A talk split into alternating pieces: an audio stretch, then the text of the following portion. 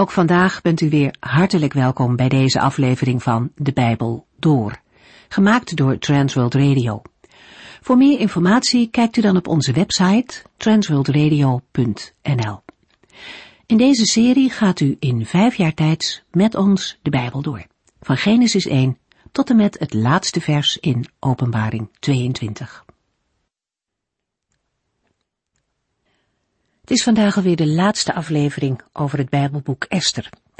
Misschien heeft u er eentje gemist. Kijkt u dan op www.transworldradio.nl. De vorige keer zagen we dat koning Ahasveros na de dood van Haman hoort van de familierelatie tussen Esther en Mordechai. En zijn reactie? Hij geeft Mordechai een hoge positie aan het hof. En daarmee is het verhaal niet ten einde. De dreiging voor de Joden is er nog steeds, omdat zelfs de koning een wet van Mede en Persen niet kon herroepen.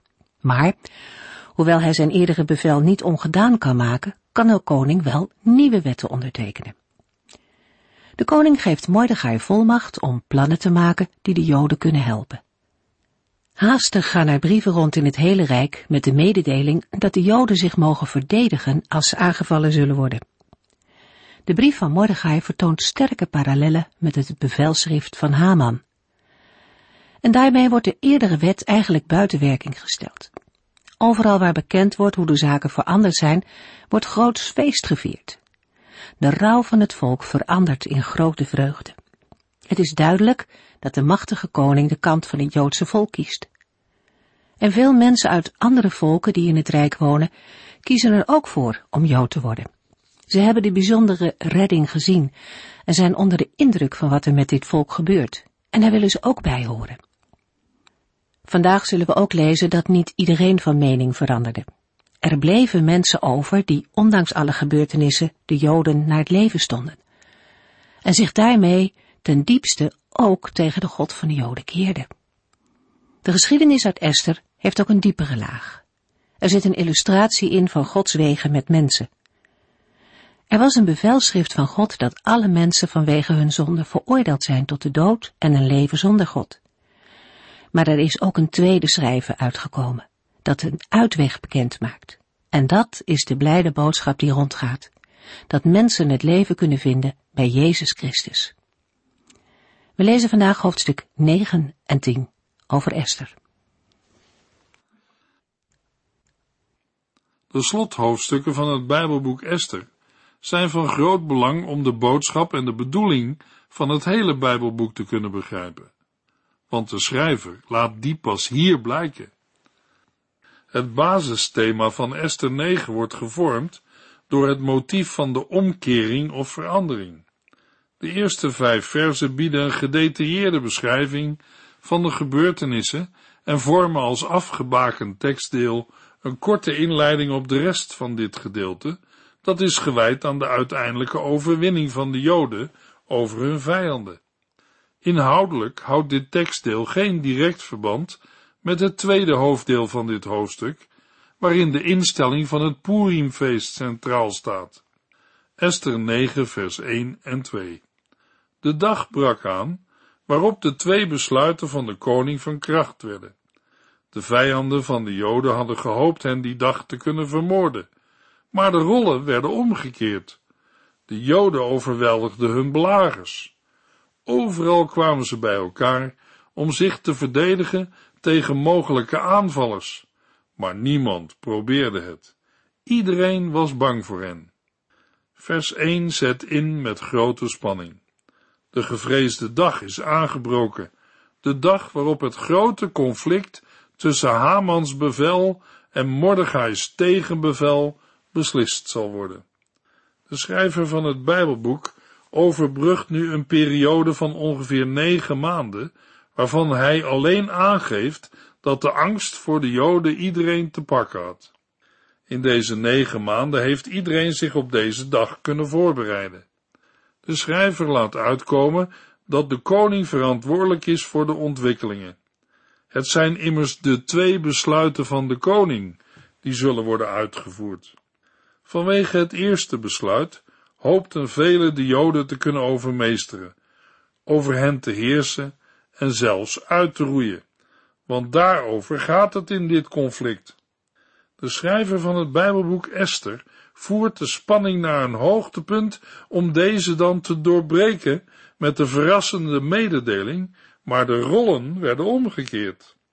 Vanaf het begin van Esther 9 stelt de schrijver het thema omkeren of wenden centraal. Een thema dat ook voorkomt in de geschiedenis van Biliam.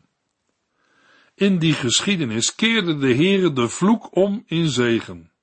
Het werkwoord omkeren komt regelmatig voor in de geschiedenis van de Exodus uit Egypte, om aan te duiden dat de Heere de veranderingen ten gunste van zijn volk teweeg brengt.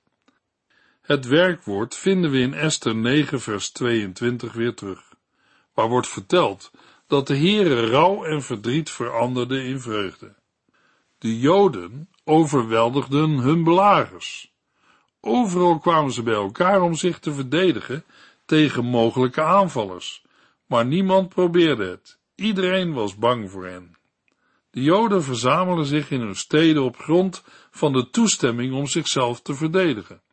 Alle volken zijn bang, hoewel alleen de vijanden van de Joden gevaar lopen. De schrik voor de Joden is op heel het Perzische volk gevallen. Niemand probeerde hen aan te vallen.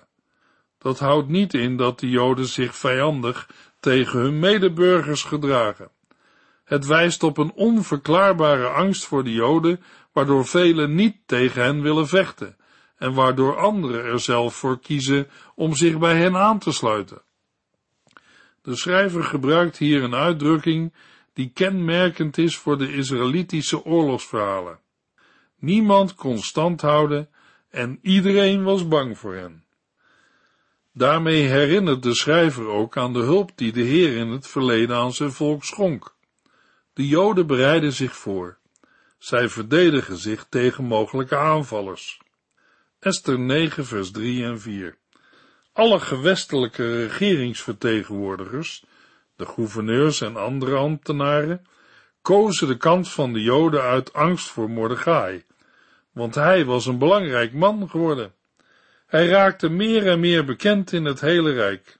Zijn invloed en macht werden steeds groter. De schrijver vervolgt in vers 3 zijn inleiding met de mededeling dat de regeringsvertegenwoordigers, de gouverneurs en andere ambtenaren van de koning de Joden vereren. Voor de vertaling van het boek Zij kozen de kant van de Joden uit angst voor Mordechai, staat in de Hebreeuwse grondtekst, zij ondersteunen of vereren de Joden uit angst voor Mordechai. Mordechai is nu hun meerdere. Alle hoge autoriteiten in dienst van de koning willen hem te vriend houden en staan daarom, weliswaar uit eigen belang, aan de kant van de Joden. De positie van de Joden wordt daardoor versterkt, maar er wordt niet gezegd op welke wijze deze hoge functionarissen de Joden ondersteunen of vereren. Mordechai is de rechterhand van de koning geworden. De troon, het officiële gezag, die eerder de Joden had veroordeeld, verdedigde hen nu. In de afgelopen negen maanden is Mordechai's aanzien en macht sterk toegenomen. Als vizier of eerste minister is hij gezaghebbend in het paleis. Hij geniet nu een groot aanzien en men heeft ontzag voor hem werd hij in Esther 2 vers 5 nog aangeduid als een Joodse man. Aan het hof te Susa is hij in hoog tempo opgeklommen tot de man Mordechai, die steeds belangrijker wordt. Is dit alles op natuurlijke wijze tot stand gekomen, of moet men denken aan goddelijke leiding? Esther 9 vers 5 Op die bewuste dag doden de Joden al hun vijanden. Ze konden doen wat ze wilden.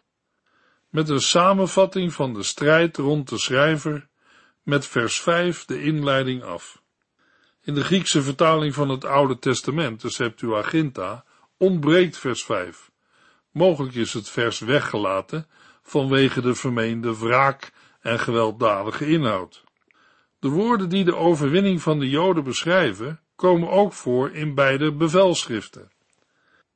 Bij de strijd houden de Joden zich daarentegen wel aan beperkte voorwaarden. Zij doden alleen vijanden, uitsluitend mannen, maar geen vrouwen of kinderen. Hoewel alle doden aan de kant van de tegenstanders van de Joden vallen, is het niet zo dat een weerloze bevolking wordt aangevallen. Het gaat bij de Joden om zelfverdediging tegenover aanvallende tegenstanders. Dat zij konden doen wat ze wilden, betekent in dit verband dat er van overheidswegen geen belemmering is tot verdediging, maar zij daarin de vrije hand hebben. De versen 6 tot en met 10 zijn een beschrijvende weergave van feiten. Uit die versen blijkt dat de Joden zonder verliezen overwinnen. Ook dit gegeven heeft parallellen in het Oude Testament. Met dit verschil dat in Exodus en twee Kronieken de overwinning expliciet aan de Heer wordt toegeschreven. Maar de parallellen in het Bijbelboek Esther zijn wel een verhulde verwijzing naar Gods uitredding. De feiten uit de versen 6 tot en met 10 zijn als volgt samen te vatten. In de burcht Susa wordt 500 man gedood. In het centrum van het Perzische koninkrijk blijkt veel haat tegen de Joden te zijn. Onder de doden in Susa vallen ook Hamans zonen, die een aparte vermelding krijgen in de versen 7 tot en met 9. Duidelijk het tegenovergestelde van Hamans trotse woorden over zijn rijkdom, bezit, positie en vele zonen in Esther 5 vers 11. Zijn zonen moeten hier gezien worden als actieve vijanden en belagers van de Joodse gemeenschap. Door hen te doden wordt ook voorkomen dat zij zullen proberen hun vader te wreken en zijn positie aan het hof zullen opeisen. De opsomming van hun namen is vergelijkbaar met de namenlijst van de beambten van Ahasveros. Sommige namen zijn wel opgevat als oud-Perzische namen van afgoden of demonen, wat mogelijk kan wijzen op het boze karakter van de naamdragers.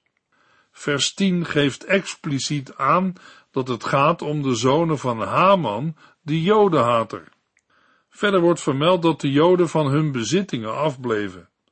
De schrijver van het Bijbelboek legt door herhaling duidelijk de nadruk op dit feit. In vers 15 en 16 lezen we, maar van de buit bleven zij af en raakten die niet aan. Er is een contrast met Sauls houding en handelen tijdens de strijd met Agag, de koning van de Amalekieten. Saul nam wel van de buit, de Joden in de tijd van Esther niet. Blijkbaar vindt de schrijver van het Bijbelboek dit belangrijk, vooral omdat in het bevelschrift wel toestemming is gegeven om bezittingen in beslag te nemen. Maar het is de Joden niet te doen om rijk te worden, maar om lijfsbehoud. Esther 9 vers 11 tot en met 15. Die avond berichtte men de koning hoeveel mensen in Susa waren omgekomen. Hij liet koningin Esther bij zich komen. De Joden hebben alleen al in Susa 500 man gedood, riep hij uit. Ook Hamans tien zonen zijn gedood. Ik vraag me af hoeveel slachtoffers dan wel in de andere gewesten zijn gevallen. Wil jij me soms nog iets vragen? Zeg het mij en ik zal het doen. Esther zei, als uw majesteit het goed vindt, geef de Joden hier in Susa toestemming ook morgen hetzelfde te doen als vandaag. En laat de lichamen van Hamans tien zonen ophangen. De koning keurde dit voorstel goed en liet zijn besluit in Susa bekendmaken. De lichamen van Hamans zonen werden opgehangen. De volgende dag verzamelden de Joden zich weer in Susa en doden nog eens driehonderd man. Maar van de buit bleven ze af. Nog eenmaal zijn we getuigen van een gesprek tussen de koning en Esther. Het aantal doden in de stad Susa is de koning meegedeeld. Hoe zal hij op dit bericht reageren? Zal zijn woede weer opvlammen? Maar zijn reactie in vers 12 getuigt meer van gevoelloosheid dan van wat anders. Is hier mogelijk ook sprake van gebrek aan inzicht in de gevolgen van dit grote verlies? Of beseft hij dat er veel meer doden zouden zijn gevallen als Hamans bevelschrift was gehandhaafd? De Joden zijn immers ook burgers van zijn rijk en mensen die hem kunnen dienen. Klinkt er in zijn woorden ook een vorm van verwondering of zelfs bewondering voor de Joden door. Het speelt zich allemaal af rond zijn paleis. Uitgaande van het bericht over de 500 doden in Susa, vraagt de koning zich af hoeveel slachtoffers er in de andere gewesten zijn gevallen. Hij verbindt daaraan een dubbele vraag en antwoordt op haar wens en verzoek eveneens met een dubbele belofte. Welke welwillende gedachten, intentie of juist harde berekening schuilt er achter dit koninklijke aanbod? Esther weet wat zij gaat antwoorden. Zij vraagt een tweede verdedigingsdag en verzoekt de lichamen van Hamans zonen op te hangen. Zij wil dat hun dode lichamen publiekelijk te schande worden gemaakt. Volgens Herodotus een bekende gewoonte in die tijd. Esters verzoek de volgende dag de Joden in Susa opnieuw toestemming tot zelfverdediging te geven, houdt in dat er nog meer vijanden van de Joden waren in Susa. Het gaat niet om een aanval van de Joden zelf, en bovendien geldt de tweede verdedigingsdag alleen in Susa en niet in de andere gewesten. Aosferos stemt met Esters tweevoudige verzoek in. Op de veertiende Adar verzamelen de Joden zich weer om hun zelfverdediging te organiseren en zijn er nog eens 300 man die hun aanval met de dood moeten bekopen. Opnieuw benadrukt de schrijver van het Bijbelboek dat de Joden niets van de buit aanraakten. Esther 9 vers 16 tot en met 19. Ondertussen hadden de Joden in de andere delen van het Rijk zich verzameld om zich te verdedigen. Zij doden 75.000 man van hun tegenstanders. Maar de Joden raakten de buit niet aan. Dit gebeurde op de dertiende van de maand Adar. De volgende dag rustten zij uit en vierden vrolijk feest. Maar de Joden in Susa gingen ook de tweede dag nog door met het doden van hun vijanden. Zij rustten pas de dag erna en vierden toen feest. Daarom vieren de Joden die niet in een ommuurde stad wonen, jaarlijks de tweede dag als feestdag. Dat is een blijde dag waarop zij elkaar geschenken sturen. In vers 16 wordt het verloop van de dertiende Adar in de provincies vermeld.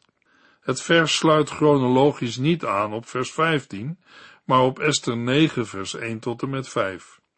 Ook buiten Susa komen de Joden bijeen, om zichzelf tegen hun aanvallers te verdedigen. Zo vallen er 75.000 doden onder de vijanden van de Joden. Ook dan gaat het om zelfverdediging van de Joden, die zich daarbij van plundering onthouden. Na de strijd op de dertiende Adar genieten de Joden op de veertiende Adar rust. Dit begrip rust krijgt nu ook een belangrijke plaats in het verdere verloop van de geschiedenis. Haman gunde de Joden geen rust, maar nu vieren zij uitbundig het feest van hun verkregen rust. Het wordt een viering met een feestmaaltijd en grote vreugde. Het begrip rust staat ook centraal in de weergave van de verovering van Canaan. Het grote verschil tussen deze verslagen en het boek Esther is dat de Heer in het Bijbelboek Esther niet expliciet wordt genoemd als bron van de verkregen rust. De Joden te Susa, die twee dagen moeten strijden, kunnen pas op de vijftiende Adar rusten. Ook zij maken van deze rustdag een groot feest met maaltijden en vrolijkheid. Belangrijk is om te zien dat de Joden niet hun overwinning over de verslagen vijanden vieren, maar hun felbegeerde rust en verlichting. Het rustmotief staat centraal in het verhaal, zoals dat ook het geval is in de oorlogsverhalen van Israël. Met dit motief verwijst de schrijver van het Bijbelboek Esther zonder hem te noemen naar de Heere. Hij is degene die rust en uitredding schenkt aan zijn volk. De Joden buiten de stad Susa hebben hun rustdag al op de veertiende Adat gevierd. Het eerste deel van vers 19 is taalkundig erg moeilijk, maar het is wel duidelijk dat de schrijver hier doelt op de verschillende woonsituaties van de Joden, in Susa en daarbuiten. Bij de vreugdevolle viering hoort de uitwisseling van geschenken in de vorm van porties voedsel, waarbij mogelijk ook gedacht moet worden aan de behoeftigen die van voedsel voor hun feestmaal worden voorzien.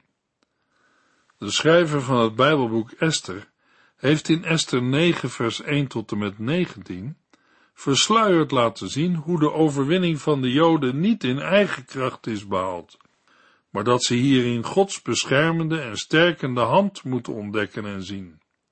Wat als einde van de Joden bedoeld was, werd hun overwinning. Psalm 124 vers 7 en 8 geeft er woorden aan. Wij ontkwamen zoals een vogel wegglipt uit het net van de vogelvanger. De valstrik is kapot en wij zijn ontsnapt. Wij vinden hulp bij de Heere. Hij heeft de hemel en de aarde gemaakt. Esther 9, vers 20 tot en met 27. Mordechai schreef al deze dingen op. Hij stuurde brieven naar de Joden in alle gewesten van koning Ahasveros, zowel dichtbij als veraf. Daarin spoorde hij hen aan jaarlijks de veertiende en vijftiende dag van die maand tot feestdagen uit te roepen. Dit waren de dagen waarop de Joden werden verlost van hun vijanden. In deze maand werden rouw en verdriet veranderd in vreugde. De Joden moesten feest vieren, elkaar geschenken sturen en giften geven aan de armen. Ze stemden in met Mordechai's voorstel en begonnen deze dagen jaarlijks te vieren. Zo hielden zij de herinnering levend aan de tijd waarin jodenhater Haman, de zoon van de Agagiet Hamedata, zich wilde wreken op de joden. Hij had het plan beraamd alle joden te vermoorden op een dag die werd bepaald door het werpen van het lot, ook wel poer genoemd. De feestdagen hadden ook het doel hen eraan te herinneren dat de koning tegenmaatregelen had genomen. Zodra hem deze zaak ter oren was gekomen, had hij schriftelijk bevolen dat Hamans plan op zijn eigen hoofd moest neerkomen. Haman en zijn zonen werden toen opgehangen. Daarom wordt dit feest Purimfeest genoemd, naar het Perzische woord Poer, dat het lotwerpen betekent. Op grond van Mordechai's brief en hun eigen ervaringen stemden alle Joden in het hele Rijk ermee in deze traditie in te stellen. Ze namen zich voor deze traditie door te geven aan al hun nakomelingen en aan allen die Joden werden. Zij besloten deze beide dagen, zonder ze ooit over te slaan, elk jaar te vieren. Het zou een jaarlijks terugkerende gebeurtenis zijn en van generatie op generatie worden gevierd, in elk gezin, op het platteland en in de steden. Zo zou de herinnering aan deze gebeurtenis nooit verdwijnen. In de versen 20 tot en met 27 wordt melding gemaakt van de brieven die Mordechai naar de Joden in alle gewesten stuurde. Daarna volgt in de versen 29 tot en met 32 de vermelding van Esters instemming en steun aan de eerste brief van Mordechai, waarin het Purimfeest werd ingesteld. De bedoeling hiervan is te bepalen dat de Joden elk jaar de 14e en de 15e Adar zullen onderhouden als feestdag. Mordechai's schrijven bevat een compacte beschrijving van de gebeurtenissen die tot de instelling van het Purimfeest hebben geleid. Rust van vijanden, verdriet en klagen keerden om in een blij feest. De Joden aanvaarden de verplichting om jaarlijks het Purimfeest te vieren. Daarmee krijgt het feest een officiële status. De bevestiging van Esther geeft aan dat haar brief bedoeld is om het Purimfeest als volledig wettig te erkennen. Het feest wordt nu officieel gesteund door Esther, Mordechai en de Perzische wetgeving. In de versen 31 en 32 lezen we, de Joden hadden zelf al besloten deze traditie in ere te houden, als een tijd van vasten en gebed. Esters bevel bevestigde dus deze Purim gebruiken. Het bevel werd in het wetboek opgeschreven. Een met uitroeiing bedreigd volk mag nu het feest van de verlossing vieren. Het is een geschiedenis van wanhoop en benauwdheid, die door bijzonder ingrijpen voor de Joden werden tot hoop, blijdschap en redding. Daarin is Gods hand merkbaar. De Heere verschaft de uitredding op een manier die niemand verwacht.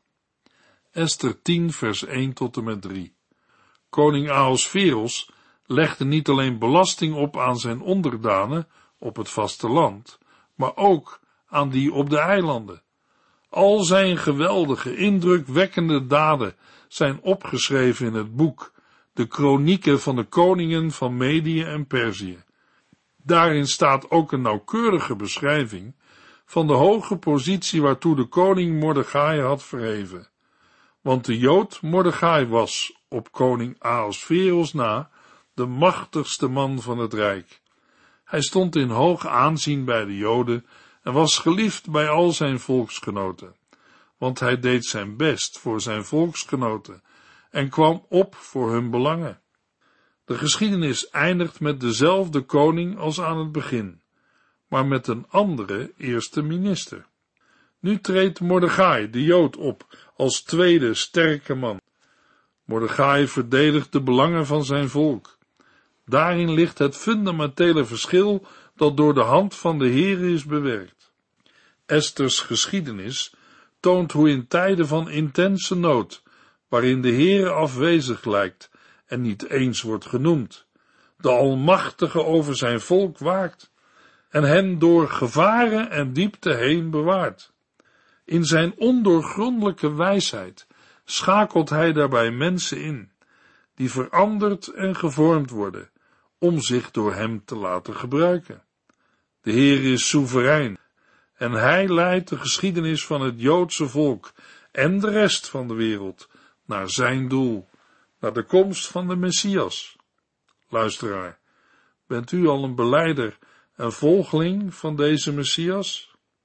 In de volgende uitzending gaan we lezen in het Bijbelboek Job. U heeft geluisterd naar De Bijbel Door, in het Nederlands vertaald en bewerkt door Transworld Radio. Een programma waarin we in vijf jaar tijd de hele Bijbel doorgaan. Als u wilt reageren op deze uitzending of u heeft vragen, dan kunt u contact met ons opnemen. Tijdens kantooruren kunt u bellen op 0342 47 8432 0342 47 8432. Ook kunt u een e-mail sturen naar de en natuurlijk kunt u ook via de post ons bereiken. TWR, postbus 371, postcode 3770, AJ in Barneveld. Dit programma werd gepresenteerd door Cor Weda en Ike André. Techniek was in handen van Odin van Voerkom. En wij allemaal bedanken u voor het luisteren. Graag tot de volgende keer.